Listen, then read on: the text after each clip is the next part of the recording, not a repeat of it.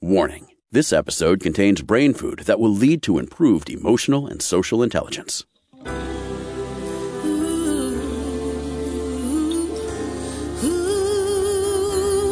Give us one hour and we'll help you change the way you think about happiness. Harvesting Happiness with Lisa Cypers Kamen is fresh, optimistic, and purpose driven media that promotes well being from the inside out. Each week, Lisa spotlights diverse trendsetters and change agents who are the greatest contemporary thinkers and doers, devoting their lives to creating a better world in which to live. Your host, Lisa Cypers Kamen, is a widely recognized applied positive psychology expert, author, documentary filmmaker, and lecturer specializing in optimal lifestyle management. Let's get to it. Here's Lisa. Good morning, good afternoon, and good evening, wherever you are. Thanks for joining us on today's show, where you will learn how to find your tribe, the importance of building strong connections to help our communities thrive. My first guest is Radha Agrawal, who is a social entrepreneur, impact investor, inventor, speaker, and lifelong community builder.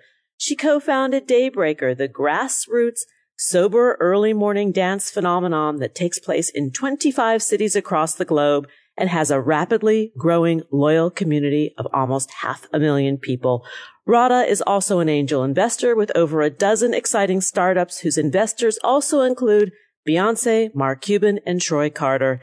She is also the recipient of the Tribeca Disruptive Innovation Award and has been touted as one of eight women who will change the world by MTV.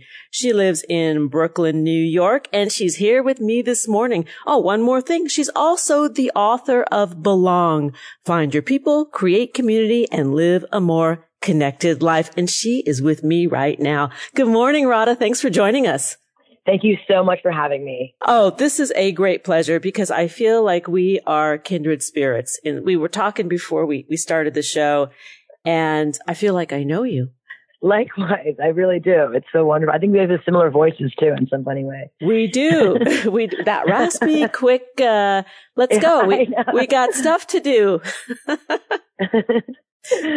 so let's talk about Daybreaker. I was sharing an, a really wonderful story. My uh, first brush, blush dance with Daybreaker occurred about six or eight months ago and um, with a friend. It's a very heartfelt story, but you have started this community where people can rise and raise hell in the early morning. So the idea was, you know, when I turned 35 years old, I was a single woman living in New York City. And I, you know, I really love dancing. I really love letting my hair down. I really love sort of going out and being social, but the experience of going out to nightlife has always been one that was, especially a 35 year old woman, was just not very fun. You're dealing still with mean bouncers, you know, which you don't want to deal with anymore. You're dealing with spilt drinks all over, people sort of drunk and no one actually dancing because everyone's on their cell phones. And so the entire experience of nightlife, while I loved dancing, I loved going out, was always sort of tainted by these frustrating sort of experiences. And so the idea was, all right, I still love all the, the good stuff about it. So what if we extracted all the good stuff, remove the bad stuff and try something new? So the idea was, okay, let's, let's replace the mean bouncer with a hugging committee.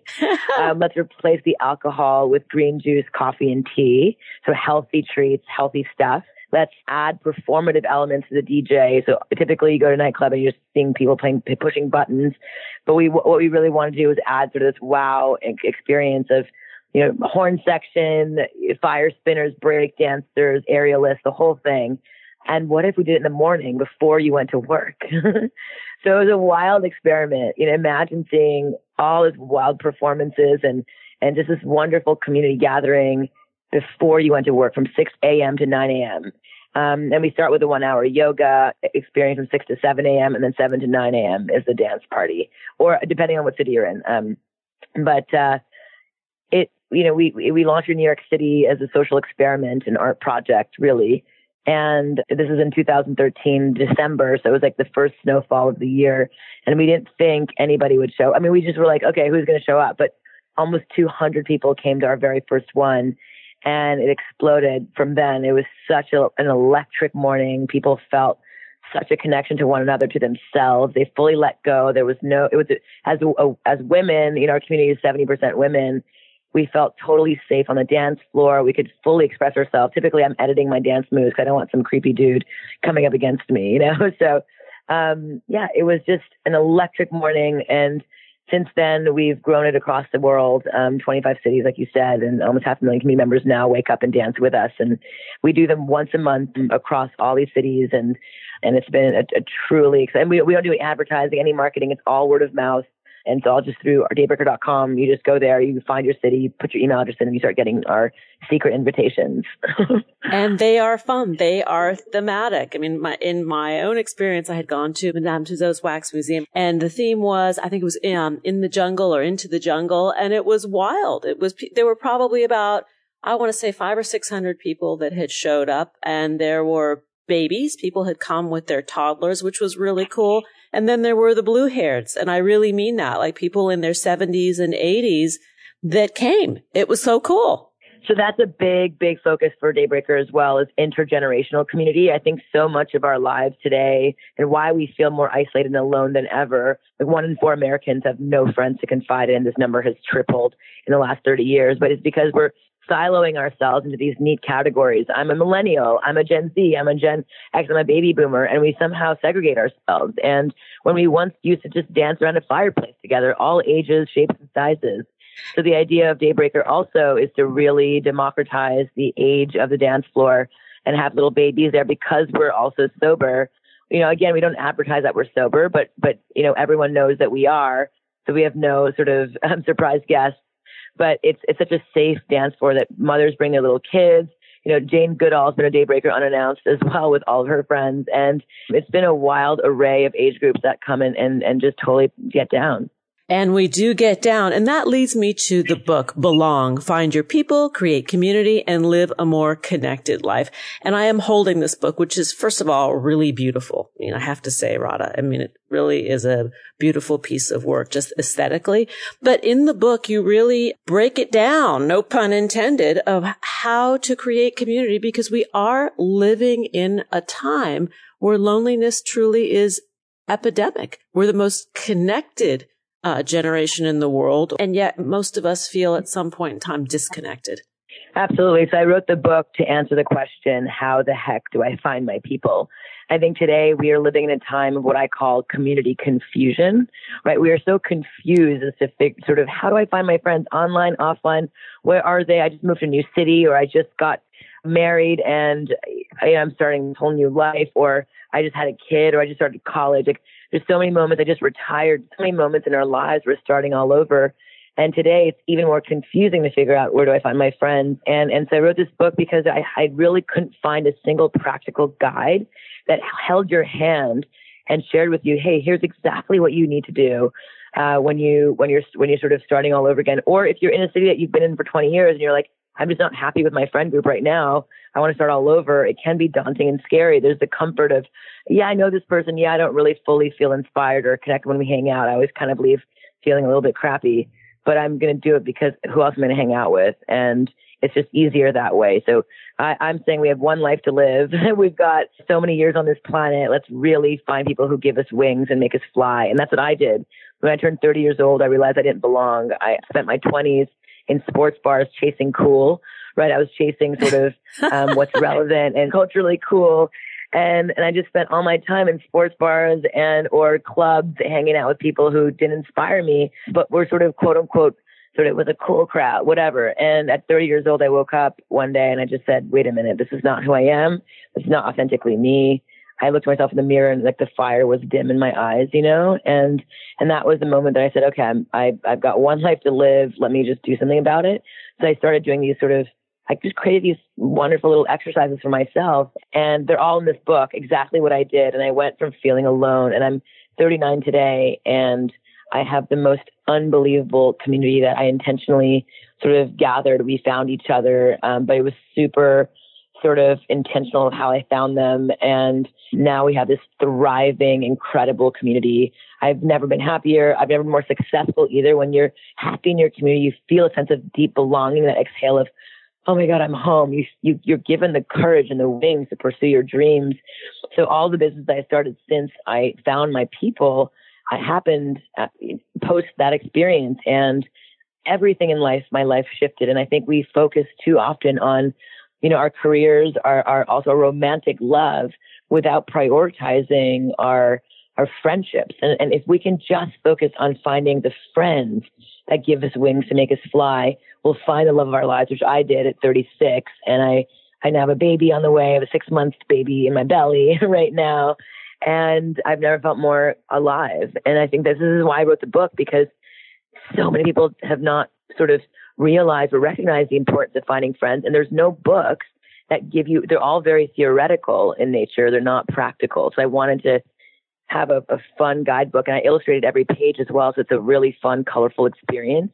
I'm not the best reader always, you know, I, I need pictures, even if I'm a 39 year old adult.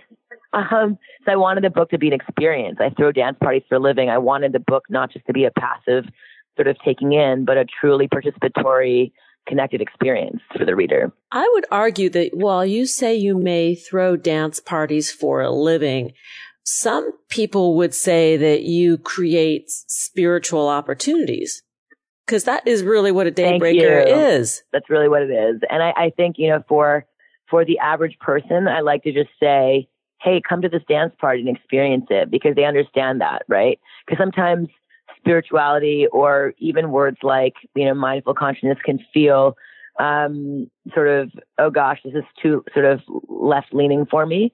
And I think what we really want to do is, is to democratize the dance floor. Be it, be, what, what Daybreaker is is a transformational dance floor. So you come there, many people come there thinking it's just a dance party, but you leave sort of, you've just gone through this car wash for your soul, you know?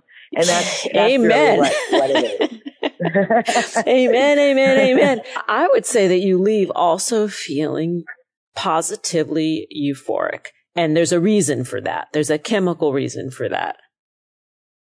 That's right. So I call that the dose of Daybreaker. It's just your dose. You can release your natural dose.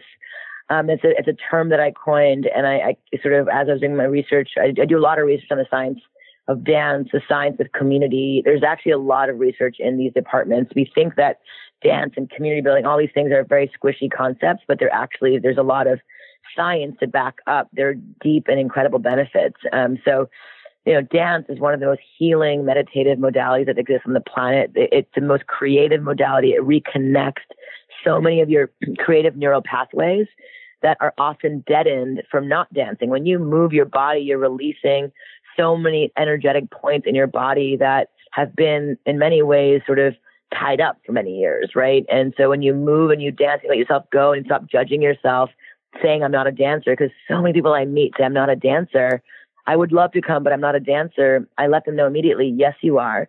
We are all dancers. It just takes courage. It just takes courage to just get on the dance floor, let go what other people are thinking about you, let go what you think of yourself, and just get into your body. And that happened to me. And when I finally realized that I should stop caring about what others thought of me on the dance floor is when everything changed. So I call the dose of Daybreaker and, or just your dose, releasing your natural dose.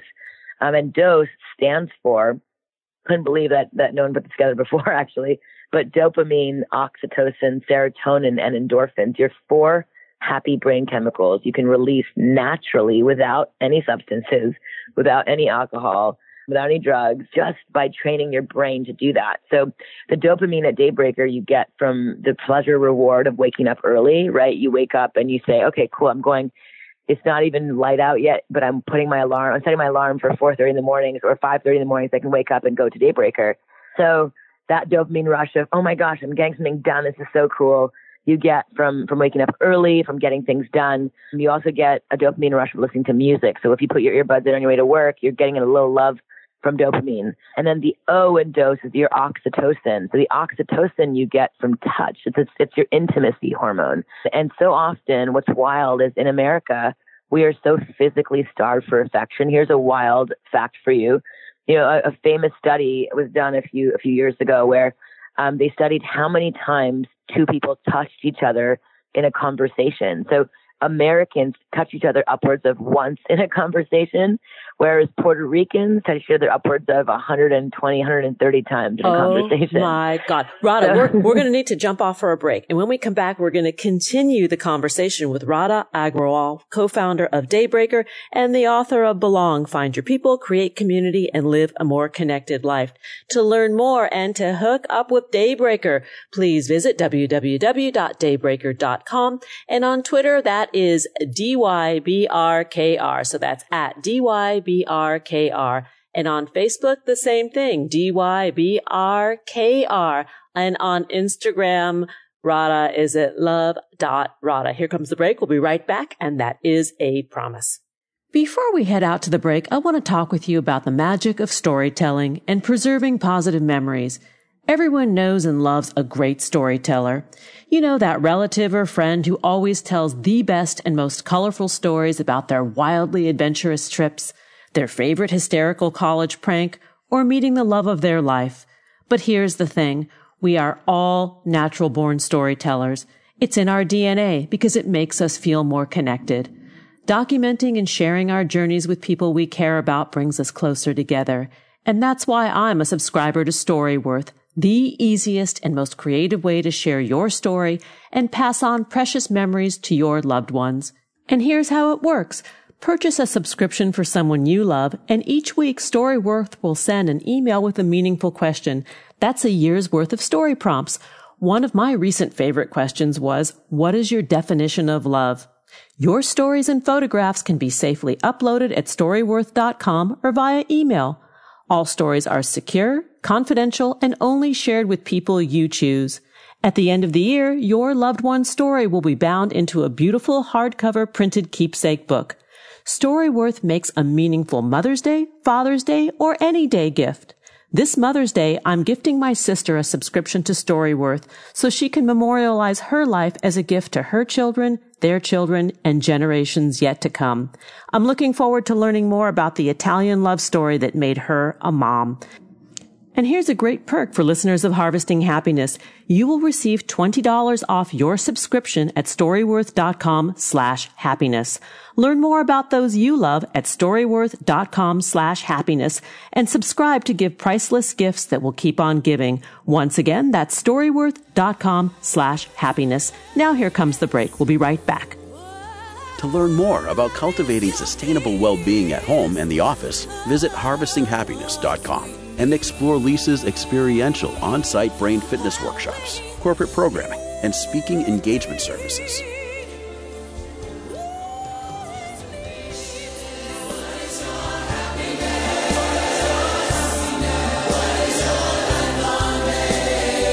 Welcome back to Harvesting Happiness. Today we're talking about finding your tribe, the importance of building strong connections to help our communities thrive.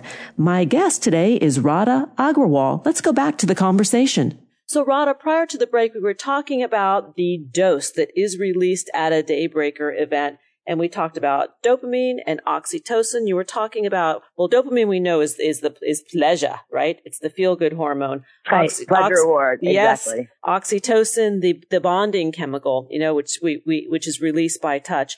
And you were talking about the difference between, I think it was Americans or Caucasians and Puerto Ricans and the quantity right. of touch that occurs in an average conversation. You know, one of the things that we've realized is that, you know, Americans are also the number one porn viewer in the world as well. And we replace our need for touch and intimacy with sexual energy and pornography. And so, you know, one of the things I really talk about in community building is to learn how to touch each other again in a loving, non-creepy way and really sort of, and, and just kind of have the courage again to be touching your friends more, hugging your friends more, you know, really holding their hand, whatever it is to, to really connect with them because you can't replace, you, you actually need physical touch as a human being to survive and thrive.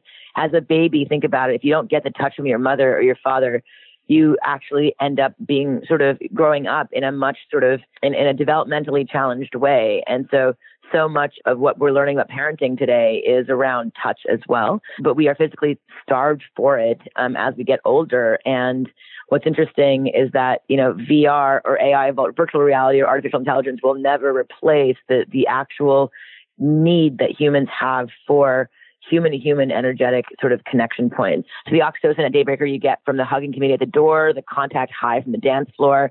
You know, our MCs also will will share sort of if you obviously consensually if you want to, um, dancing with a partner or like just having one song where you're you know, um, dancing with a neighbor that you don't know. So even if you come alone to Daybreaker, you know, you're very much encouraged to meet somebody and, and we, we facilitate that for you. So it's a really wonderful way to make new friends. I mean, so hundreds and hundreds, thousands of community members have made their best friends at Daybreaker. Um, and that's something I'm very, very proud of. So the oxytocin is really, really important. And we think about that for every single experience that we design and, and create for humans. And then the serotonin you get from feeling sort of a sense of worth and feeling that sort of the sense of this is bigger than me. I think so much of our world today is focused on looking at me. Um, how many followers do I have? How many likes do I get? So we're really all the sort of technologists are focusing their attention on the human becoming more narcissistic, you know, be- becoming more sort of focused on themselves. Even, you know, personal development, I find you can get trapped in it. And without realizing actually the point of personal development is actually to help you to go back out into the real world with a much more authentic version of, of yourself. But sometimes we get trapped inside of ourselves. And that's really also the point of my book. The first half of my book actually is about going in and getting to know who you are right first, getting gooey with yourself and, and really kind of shining a beautiful, loving, gentle spotlight on yourself where you get to know how am I showing up whenever I walk into a room? What do I actually want? What actually makes me happy? What values do I care about? What am I interested in? What am I good at? What can I actually bring to a community?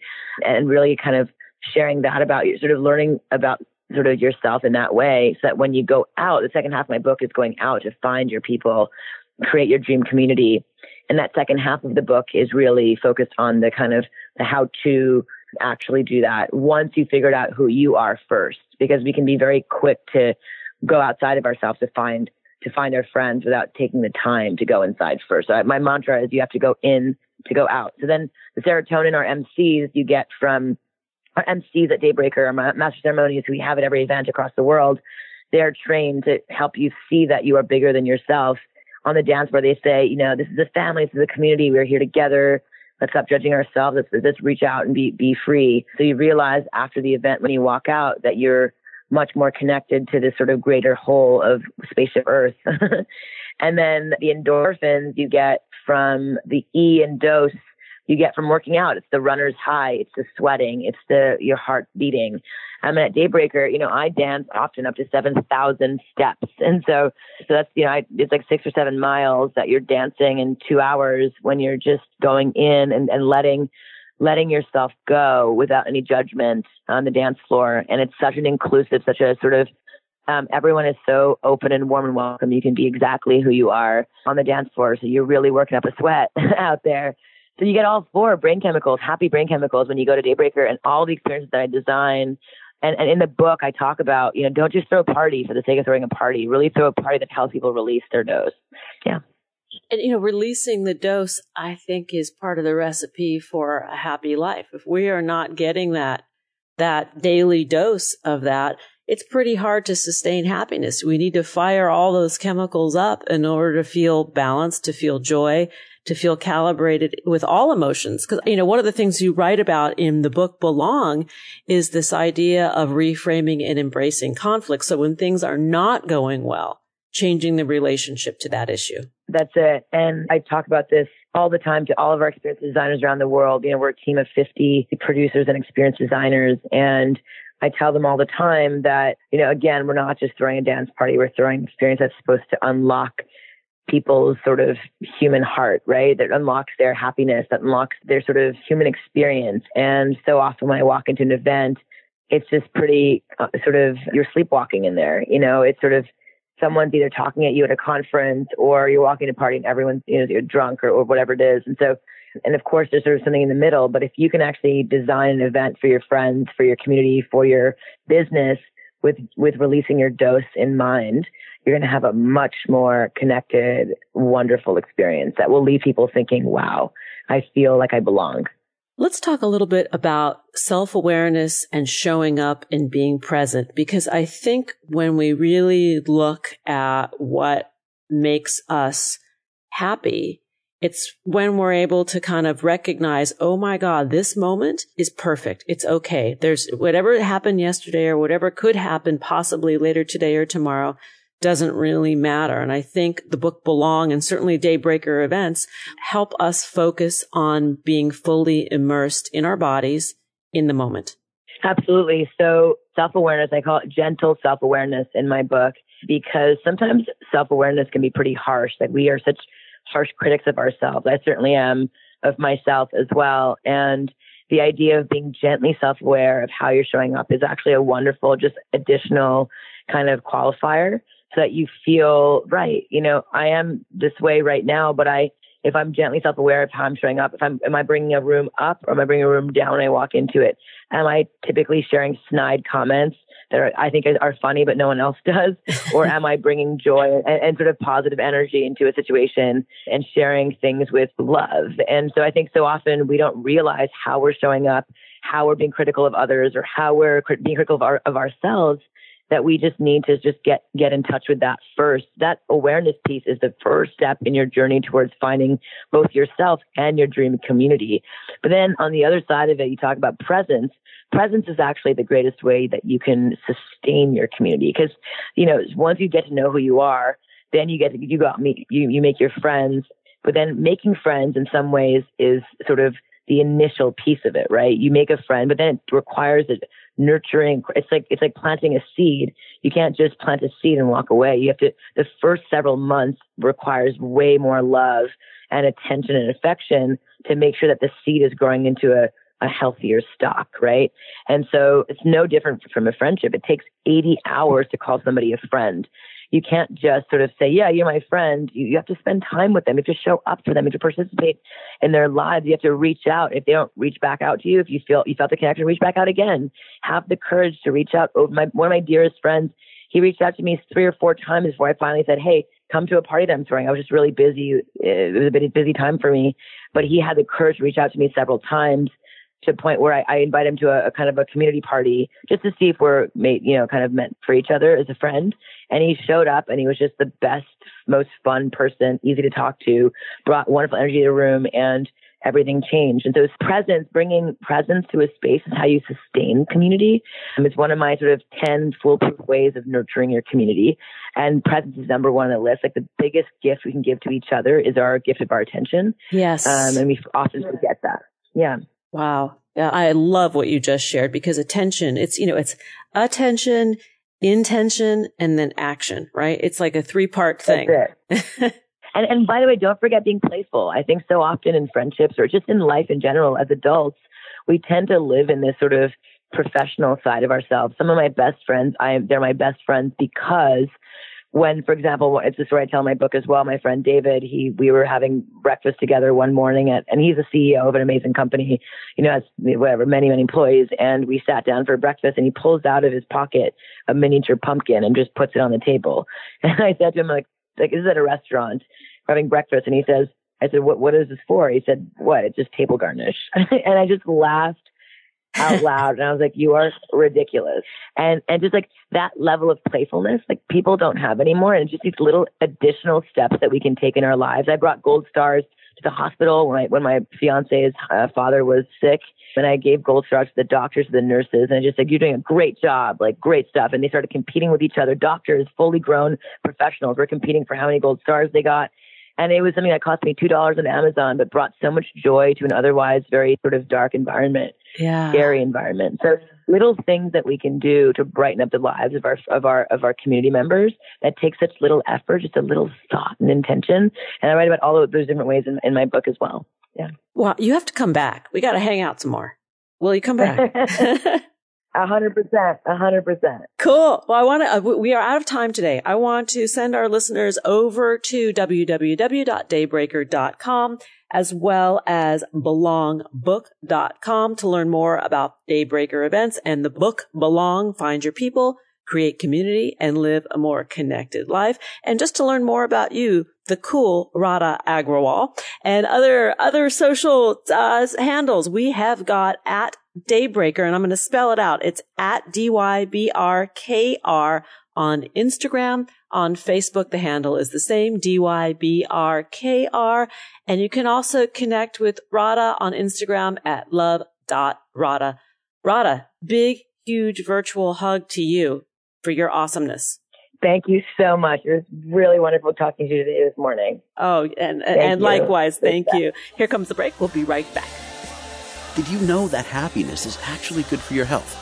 Happy people live longer, are more productive, and make better partners, parents, and professionals. Connect with us on Facebook at Harvesting Happiness and follow Lisa on Twitter at Lisa Kamen for a daily dose of inspiration.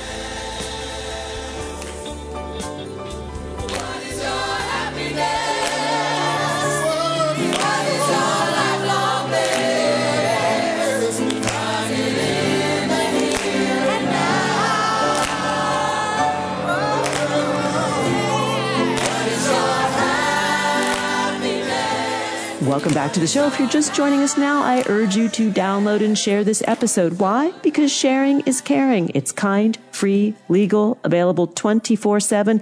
And we are talking about community and building a tribe, the importance of strong connections, which helps us all thrive and flourish. My next guest is Dr. Ann Steiner. She teaches group leaders how to facilitate impactful groups. Groups gather to address a wide range of common goals, from quitting smoking to getting over divorce to running companies. Um, workplace teams are gatherings of people support each other uh, to solve problems, to come to mutual aid, to arrive at a common goal. But how do we do that effectively? Well, my guest today, Dr. Ann Steiner, has written a book entitled Help Your Group Thrive, a workbook and planning guide. Dr. Ann Steiner has been treating clients and leading psychotherapy groups for more than 30 years. She supervises, trains, and consults with therapists and their clients around the world. Welcome, Ann. Thanks for joining us on the show.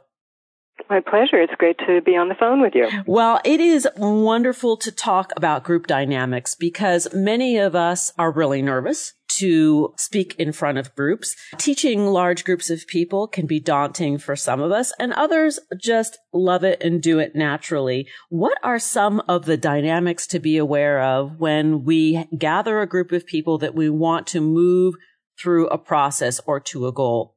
So I think the first thing is being really clear about what you want to have happen in the group and who the people are in your group and what they're wanting out of the group. And the best way to do that is to be really clear about what I consider group agreements.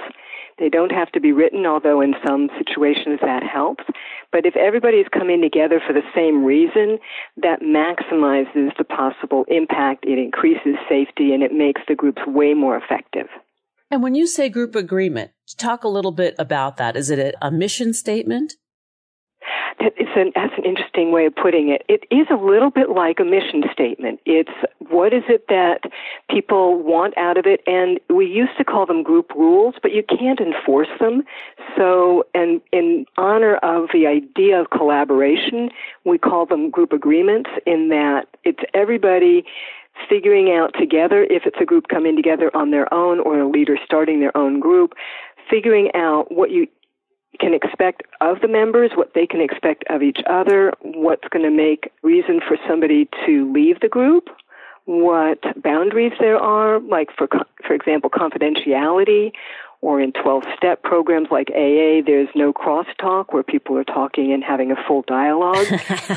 groups have different kinds of rules and being clear what they are, then you, people can figure out what, you know, whether they fit into that group and whether they can benefit from it. I'm giggling about the no cross talking because in any yeah. group that is always a challenge. Mm-hmm. And yeah. What about, you know, let's just go right into that angle. When you do have the cross talker or the rule bender, mm-hmm. what about containment?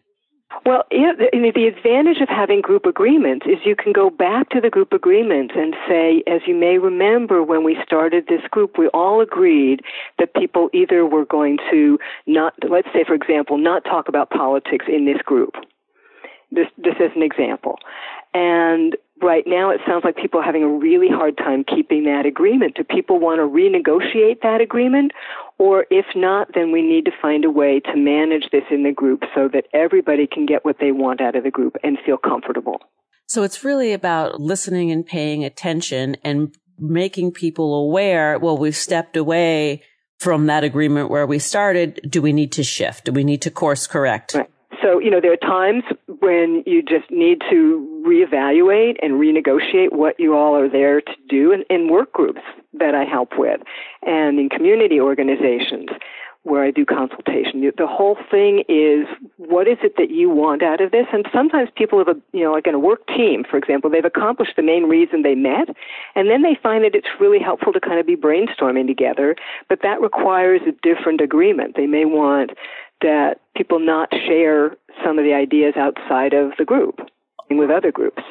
I think that for many people, you know, when they're told, all right, we want you to lead a group about X, Y, or Z, many people freeze. They get really yeah. nervous and frightened. And I'd love for you to share maybe some tips or strategies for a successful plan of attack. You're addressing the, the most common way that people fall into leadership is that either at work or their friends or somebody says you're a natural leader or won't you do this or they get promoted and told now you're a manager so you have to lead a team and they have no training and nobody to be a backup person or for mentoring or consultation. That's really why I wrote this book, is to give people what the core ingredients are of making groups safe and comfortable and effective. So one of the things that was really exciting for in writing the book was creating a whole collection of group agreements for different kinds of groups. So I have 12 sample group agreements to give people an idea, because I really think that's the core of what people want to think about when they're putting together a group and what kind of leader do they want to be? Are they going to go in and be a teacher where they go in and it's just like a class? Or do they want to be a facilitator where they're going to bring out the best in people and open the floor really for full dialogue? And then their role is primarily to direct people or be sort of a guardian of the group's comfort and intervene when things get uncomfortable or clarify things if there's a miscommunication, deal with conflict directly, things like that. I like that you have defined the difference between the group leader or teacher and the facilitator. Very mm-hmm. important. Mm-hmm. And no matter what kind of group we're talking about. Exactly. They're so different, and being clear about what your role is really helps. So, one advantage of the 12 step programs is it's all very clearly defined. You know, you're either the secretary, you're the leader. There are different roles and different ways of providing service. And when you step out of that highly structured kind of a community and put together a group without that, lots of things can go a little bit off the rails. Yeah. So with book club, for example, people will say, well, you know, we'll just rotate leadership, but haven't thought about what the job of the leader is and whether they're going to just let, for example, anybody who wants to be in the group can come in. That's the other key thing is figuring out who's going to be in the group and what they're going to get out of it. Yeah. And how you're going to manage conflict is the other big key thing. And is it going to be something that you embrace or try and squelch? Let's talk about that because no matter okay. what kind of group, whether it is the book club or a political group that you might be involved in or raising money political for. action. Yeah. I mean, or social action, no, regardless of the group, there will be conflict that will arise because that's the nature of when you put a bunch of human beings in the room, they might disagree and that's okay. It's good, actually. And a lot of people are, are what we call conflict avoidant, and they're really afraid of any kind of conflict. And for leaders, I encourage them to think about what their relationship with conflict is and whether they're afraid of it. And if you're afraid of it as a leader, then try and talk to some people, do a little reading about it, think about it. But consider that there is, as you say, healthy conflict. And healthy conflict in a group can actually be good for its members. Healthy conflict helps members learn from each other's different perspectives, and that can break down barriers and misunderstandings and misconceptions and help people grow closer. So I, I like to think of it as respect based conflict resolution can lead to creativity and greater understanding. It leads to innovation and in, in the work setting and in other ways too, increase productivity. But it has to be planned and handled with a skillful leader in the right environment for it to work the best. Yeah. And one thing that I stumbled upon that I really loved and have added to all of my work is George Singleton's Four Agreements of Courageous Conversations. So he's an educator in Oakland who wanted to talk about diversity and race and how we can have difficult conversations. And he has these four core agreements. And one of them is stay engaged, speak your truth in love, the other is be willing to experience discomfort. Now, most of us don't think we're signing up for discomfort in a group, right? And the piece that I love is expect and accept non-closure. Because mm. we often go in thinking we're going to be able to resolve any conflict if we just work hard enough at it. And that's often unrealistic. So if we acknowledge that, we don't set ourselves up and we just focus then on the value of increasing understanding and connection which is a successful group. Mm-hmm. You know, where exactly. you walk away when you go, oh, well, um, you know, I understand that a little bit better now. And, you know, when you talk about resolution, I think it's hard to expect a full resolution in a 60 or 90 minute form. It's unrealistic. So then you're guaranteeing that people will be disappointed. If you say, don't be surprised if you find yourself upset, and this is what you should do after the group if you find yourself upset in a group that talks about loaded topics, then that makes it easier.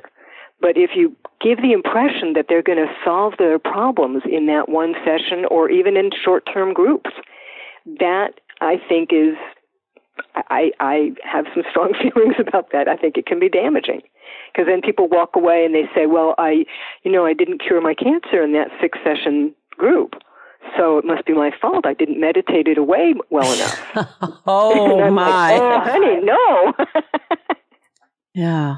We're going to take a break in a minute. And when we come back from the break, I would love for you to share some of your good icebreakers and starting techniques to help people ease into their role if they are in that place where they are facilitating or leading a group because it, it's not natural. Many of us will go um um um when we when we walk in to uh to host a group, and it might be something that's not particularly charged or difficult. It could be our one of our children's um activities that we take on the role of team parent, and there's a group dynamic involved. I mean, there it it doesn't have to be um you know a, a cancer support group or a grief support group or a business group it can be just skills that we take into our daily lives in the group dynamic. To learn more about the work of Dr. Ann Steiner, I invite you to visit her website, www.drsteiner.com. On Facebook, she's at Dr. Ann Steiner.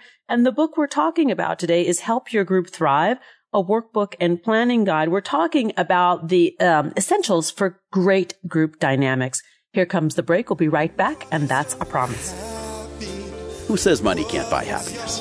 Whether you are a skeptic or seeker, check out Lisa's new book. Are we happy yet? Eight Keys to Unlocking a Joyful Life. A boot camp manual for greater emotional fitness is available at Barnes & Noble, Amazon, IndieBound, and HarvestingHappiness.com. Here's a truth bomb. Emotions are contagious, and happiness is a universally desired state. But we tend to forget that we all have the freedom to be happy or the liberty to be miserable each day, regardless of external circumstances. Explore the journey of human happiness, how to find it and keep it, with Lisa's documentary film, H Factor. Where is your heart? Visit harvestinghappiness.com to learn more.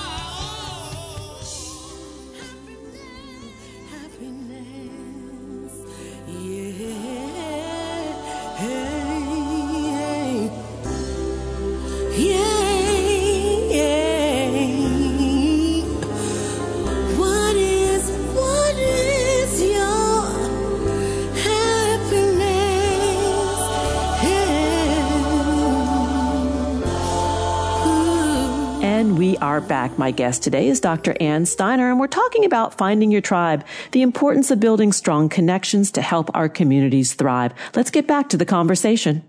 And let's jump into icebreakers, ways that we as leaders of groups can help um, the group get going to put ourselves and others at ease. What I like to do in thinking about that is first think about the different types of groups and the group that you're leading. So if you think about the group that you're talking about and you want an icebreaker, it's a new group and you're a little bit nervous about it and you weren't able to do a screening like therapists do and prepare people for starting the group and they haven't figured out what their individual goals in the group are, then it's really, do you want the members to feel like it's their group or is it your class? Who owns the group? For me is the first question. Mm. And once you're clear about that, if you, because usually most people, they want people to feel like it's their group that they have ownership and they're really happy to be there and they want to participate and get something out of the group. So when that's the case, then the easiest thing to do is to start off with asking everybody who wants to to share what they want to get out of the group. You know, what are their hopes and wishes? And I usually, with a new group in that kind of a situation, will write down what people's different wishes are, and then they get to see the commonalities, and then you can flow it in that direction. Nice. And what about you as the group leader chiming in with your own personal hopes for the group? Well, what you can do, it, again, it all depends on the kind of group. So if you're leading a cancer support group, say, and you haven't had cancer, then you're not going to talk about your cancer experience. But even if you have had cancer, or if you are a survivor of whatever challenge the people have gathered to support each other around, some groups it's best to simply mention that you've had personal experience with X. And other groups, you're there just as an equal member, and you you what they call in the therapy world, you self-disclose, and you're quite personal about what your stories are. But you may want to think about what your priority is. If your priority is to help them bring out their stories and speak their truth, then you may want to lay back and not have it be a group that is there for your benefit, but you're there to serve them as their leader. Because that is a different hat. Yes. But oftentimes I've found that when we talk a little bit about ourselves in the context of the group sharing, that it puts the group members at ease because mm-hmm. there is, we're, we're meeting at the heart, right? When we share a little bit about ourselves. Yeah.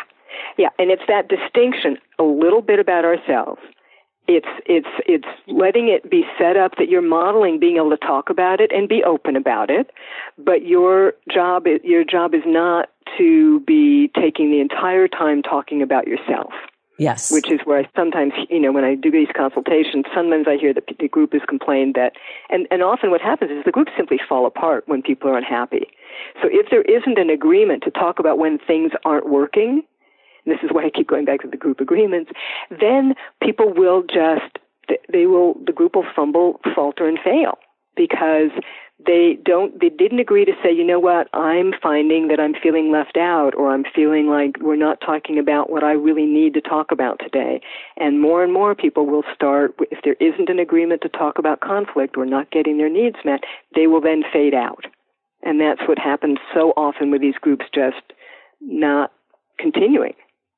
So talk a little bit about the feedback loop because I think one of the really important components to a successful group is the safety level of its members being able to say, you know what, this really worked today. This was on fire today. And here's the reason why. Or, you know, today was a little bit weak. It was, you know, not so good. Depending on the type of group, if you have a group where people really want to get into some deep stuff, and be able to take some risks and and share some difficult material, then you I encourage people to let me know as the leader as soon as they're aware of it. They're, they're feeling uncomfortable or that they feel that, that something unpleasant happened that they are, that, you know, that could lead to them not wanting to come back. I want to know that as soon as possible because usually the person that is feeling that is not alone and then I can what they call in the in the the world of, group work, you can bridge and say, is Susie the only one who's feeling that way? I really doubt it, and then you'll find out that other people are feeling well. Actually, you know, talking about X at this point is uncomfortable, or I was really wanting to go deeper when Charlie started to talk about Y, and then then you can bring people back in. It's funny you mentioned that. Around Valentine's Day, I led a group about love And the group was not about romantic love. The group was about the, the notion of love, what love is. Mm-hmm. And I remember mm-hmm. there must have been 10 people in the group and two or three of the, the people who were in the group got so activated by the subject matter, but I gave them a huge amount of credit because they recognized that it wasn't the subject matter. It was what love brought up in them and they could not tolerate being in the room. And they were able to say that. Yes. And then the beauty of that is you, what happened is because you brought a, a container and a openness to that where people felt safe enough to say that. Yeah. So you did something that made it possible for them to speak that and then go to saying, you know, actually this is my stuff. This is not because of, you know, that you, you're doing anything wrong. And they were own, be able to own their own issues and then hopefully, you know, work on that some. It was fascinating. And, you know, the group was joking together, like people are dropping like flies here, you know, and it wasn't, it, it wasn't a mean spirited thing, but this, this scales across all kinds of meetings because you will have, and if you lead groups, you will have in, in your lifetime where people just get huffy and leave and don't really explain why. And that's damaging to the person who leaves and to the people they leave behind. And again, that's why I wrote this book because I get very passionate about it. There's a lot of unintended injury that happens that we don't even know about. And often can, what can happen is that people then won't return to a group for quite a long time or any kind of support. Yeah. And they remain more isolated than they need to. And there's so many preventive things we can do to make it so that a person can say, you know, this is not what I expected, so I'm going to say goodbye next session and clean up any unfinished business. And then everybody knows what happened and that this wasn't right a good match or the not the right time to be doing that kind of group and there's no big mystery or worry about the person and it makes it easier because often people leave relationships in general in anger. That's our t- American tradition. It's way easier to end a relationship in anger. And I work my tail off to not let that happen. Yeah. In group. Yeah. Because that's that's toxic for everybody. Well, I think that even, you know, it goes back to when there's conflict, that the conflict doesn't have to be negative, that in fact, if we can learn to handle conflict in a constructive way, that once mm-hmm. we parse out the elements, we see how much of that conflict we own because it activates something inside of ourselves versus the other person or the group dynamic really being negative or intentionally activating. Exactly. I want to yeah. talk about virtual groups and online groups because this is the wave of the, our future. You know, many of us live in rural environments. We can't get to live groups. Many of us work in a virtual environment where we're scattered around the world and come together virtually to have meetings. Talk a little bit about successfully facilitating in a virtual environment. So in in virtual environment again, the group agreement helps because people know what the expectations are, what their participation expectations are. And what happens often is that I'm not sure if your audience is familiar with this phrase lurk and learn it, it can sound sort of sinister, but in the virtual world or uh, the world of online groups, most people will what they will do what they call lurk. They'll just first sign on to the group and just sort of listen in and see what kind of group it is. And they, often people will will do that for quite a while without participating. And it makes it possible for them to feel more comfortable. And then as they feel more comfortable, they join in or chime in or begin to participate. And making that possible makes it easier for people to connect with each other. So it, it sounds a little sinister at first, but in fact, it makes it easier for people to connect. They know what kind of group it is. It's a sort of replacement for going to a group and being able to have that visual. Now, more and more we're seeing people do actual, you know, Skype groups and Zoom groups where people can see each other, which is very complicated and uh, we haven't really worked out, I think, the logistics on how to do that with groups of people that don't know each other in terms of the challenges that come up. But these groups are very, very powerful. And as you said, for people that are living in rural communities, they're very effective. For people who have social anxiety, have difficulty being physically present, or physical or medical challenges that make it difficult for them to travel, these groups well, groups in general are the antidote for isolation. Yeah. And then you add that to people that have difficulty leaving their home independently for whatever reason, and it makes it possible for them to begin to rebuild their lives and begin to connect with people outside of their normal daily life. They're very powerful. They are powerful. When we talk about running business groups online, you know, we have that meeting where there are people coming from all over the country or all over the world into a group meeting room there is finesse required in facilitating in that environment. I mean, I see it myself because I participate in, mm-hmm. in those calls or those video chats quite frequently. And there's, yeah. there's an etiquette, you know, there, there agree, the agreements that need to be set up even in that environment. Yeah. So I, I'm trying to remember. I don't remember exactly how many sample group agreements for those that I have, but I think it's at least 10 because the range of different types of things that you might want to have people consider and agree to before being in an online group is very different than in person. So one example is, is a wonderful website for young women that have chronic medical conditions and it's called chronicbabe.com and it's, it's all very hip language and really direct so that everybody knows what they're getting into when they sign up to be on that that online group. And there are countless online groups going on all the time. Having these understandings of what people can expect out of them and how the group is going to handle conflict that's un, that's difficult. The other thing I sometimes worry about with online groups uh, is the issue of if people are in danger or suicidal so I encourage people that lead these kinds of groups to have the information for a local crisis line and all of that information available that they can put on on the, the online chat group or whatever it is. Now that's obviously not the case in a work group, right. but sometimes people get very activated and I get concerned that people really need more support often than they can get in these groups where they don't have to reveal or really go into what's going on and they can get activated and get them, you know, have problems that need professional help. So we're also talking about a code of responsible leadership, even in a virtual mm-hmm. environment. That's what I, that's what I'm hearing you exactly. say. that's a great way to put it. That's exactly it. This book is really, it is a great resource and tool for running successful groups of all kinds. We've been talking with Dr. Ann Steiner about Help Your Group Thrive, a workbook and planning guide. What I think is really important to circle back and reemphasize is that as human beings, we strive to belong. We, we must connect. It's how we operate best, right? It's how this little operating system of ours hums along is when we're engaged in a healthy way. And I think what your book offers is an opportunity for us as facilitators to learn how to do this, A, responsibly, but B, creatively. I listened to your recent podcast the other day where you talked about everybody wants connection.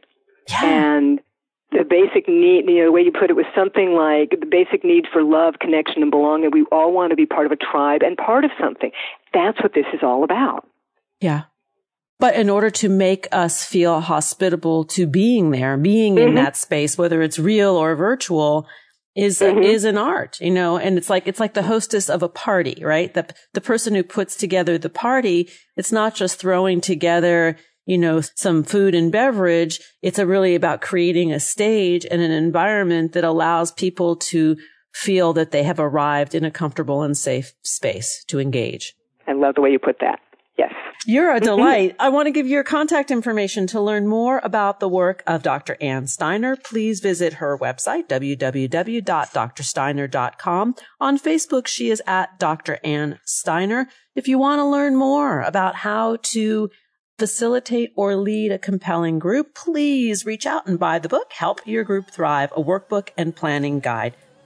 Thanks for joining us on Harvesting Happiness. This is Lisa Cypers Kamen and my guests today, Radha Agrawal and Dr. Ann Steiner, wishing you kind thoughts, kinder words, and the kindest of actions. Until next time, remember, happiness is an inside job. Happiness is your inside job. Go out and rock your day.